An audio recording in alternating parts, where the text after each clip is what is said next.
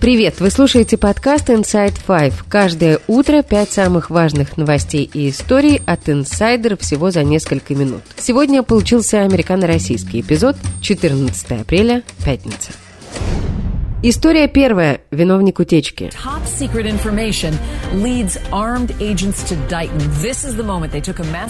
Журналисты «Нью-Йорк Таймс» установили личность человека, который может быть причастен к утечке секретных документов Пентагона. Это 21-летний сотрудник 102-го разведывательного подразделения военно-воздушных сил Национальной гвардии США в Массачусетсе Джейк Тейшейра. Он был арестован ФБР. Тейшейра – модератор закрытого онлайн-чата, где впервые появились эти документы. В чате состоит от 20 до 30 человек, это в основном подростки. В аресте принимали участие несколько сотрудников правоохранительных органов, которые подъехали к дому на бронированной машине. Подозреваемый сдался без сопротивления, он поднял руки над головой и вышел из дома. Как позже стало известно, журналисты «Нью-Йорк Таймс» смогли выйти на Тейшеру, в том числе по узору мраморной столешницы и кафельному полу в его доме. Как предполагается, он фотографировал секретные документы Пентагона на кухне в доме своей семьи. Гранитная столешница, имеющая характерный узор, и белая напольная плитка отчетливо видны на некоторых снимках документов. Тот же декор журналисты обнаружили на фотографиях семейного дома, который в соцсетях запустил один из ближайших родственников Тейшейры. Минобороны скрывает потери от ФСБ. История вторая. Пока ФБР и Пентагон ищут причастных к сливу секретных документов, пресса публикует новые подробности того, что в этих бумагах было. Издание «Нью-Йорк Таймс» проанализировало еще один документ американских военных, согласно которому противостояние между российскими силовыми ведомствами, Минобороны и ФСБ значительнее, чем предполагалось ранее. В частности, Минобороны скрывает от ФСБ данные о потерях на фронте. Как считают в ФСБ, военные не включают в свои доклады потери Росгвардии, ЧВК Вагнера, а также подразделений, отправляемых в Украину из Чечни, потому что по-прежнему не желают сообщать плохие новости вышестоящему командованию. Как сказано в документе, который датируется 28 февраля, по оценкам самой ФСБ, Россия потеряла в Украине около 110 тысяч человек убитыми и ранеными. Данные, которые предоставляет Минобороны, в документе не приводятся. В последний раз российские военные официально отчитывались о потерях 21 сентября 2022 года.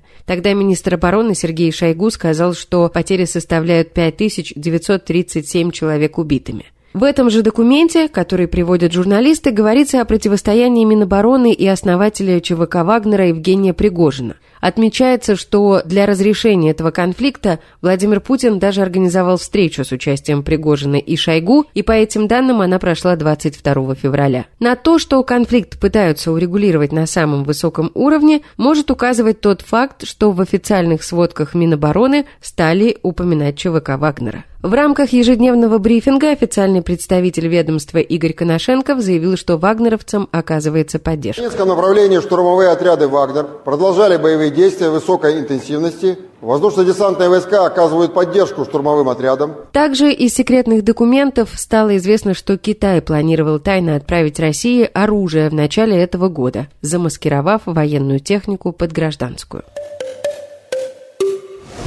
И еще немного о маскировке, история третья. Норвегия объявила 15 сотрудников российского посольства персонами нон-грата. Об этом сообщили в МИД Королевства. Власти Норвегии наблюдали за их деятельностью и выяснили, что дипломаты на самом деле сотрудники российской разведки под прикрытием. В сообщении также отмечается, что Норвегия не единственная страна, которая предпринимает шаги по пресечению тайной деятельности российской разведки. Многие европейские страны в последнее время обнаружили российских разведчиков, которые действуют под дипломатическим прикрытием и ужесточили правила выдачи виз россиянам. История четвертая. Журнал Time опубликовал список 100 самых влиятельных людей мира. Категорию лидеры возглавила жена президента Украины Елена Зеленская. С ней вместе в раздел добавили Джо Байдена и журналиста Wall Street Journal Эвана Гершковича, арестованного в России по делу о шпионаже. Днем ранее Bloomberg писал, что Владимир Путин лично одобрил арест журналиста Гершковича, который сейчас находится в СИЗО Лефортово. По словам собеседников агентства, одобрение Путиным ареста американского журналиста впервые за почти 40 лет показывает то, как растет влияние сторонников жесткой линии в Кремле, настаивающих на конфронтации с Вашингтоном. Звездный состав Белого дома. История пятая. Here for the singing of our national anthem, accompanied by the President's own United States Marine Band, please welcome Lady Gaga. Обладательница 13 Грэмми, обладательница Оскара, а теперь часть команды президента США. Джо Байден назначил певицу и актрису Леди Гагу сопредседателем Комитета по изящным искусствам и гуманитарным наукам Белого дома.